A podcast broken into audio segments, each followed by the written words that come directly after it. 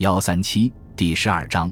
科技的辉煌成就，建树颇多的天文历算。隋唐五代时期，在相当长的一段时期内，国家保持了政局的稳定，经济的繁荣，这就为科技的发展提供了良好的条件。大一统的国家可以充分的调动各阶层人民的创造力，从事科技的发明和应用。无论是天文历算、农业科技和水利事业，还是医药学、手工业和建筑，都取得了举世瞩目的成就。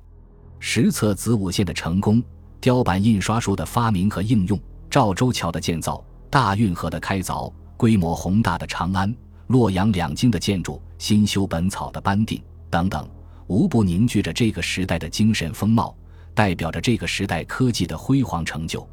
隋唐五代时期，在天文历算方面取得了卓越的成就，涌现出了一批优秀的天文学家，如刘超、张周旋、李淳风、僧一行、傅仁君等。在天文方面，唐设置了太史局，内置天文博士、历法博士、天文官生、历生等，掌管天文、制定历法等。在算学方面，隋国子嗣和唐国子监中均设有算学。内有算学博士、助教及学生，在隋唐的科举考试中也有名算科。